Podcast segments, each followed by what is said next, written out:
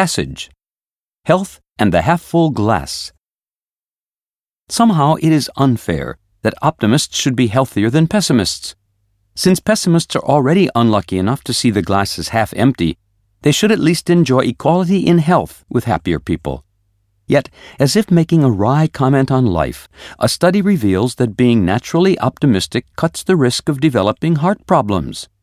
In comparison, people who allow pessimistic thoughts and long term negativity to prey on their minds are apt to have unhealthy hearts.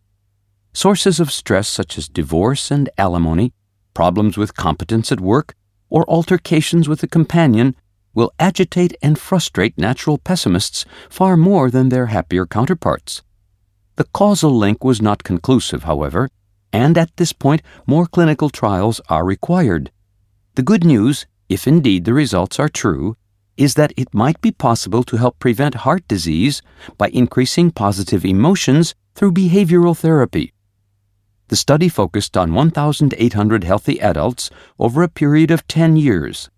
Nurses assessed participants' risk of heart disease and measured both symptoms of depression and anxiety and the expression of positive feelings.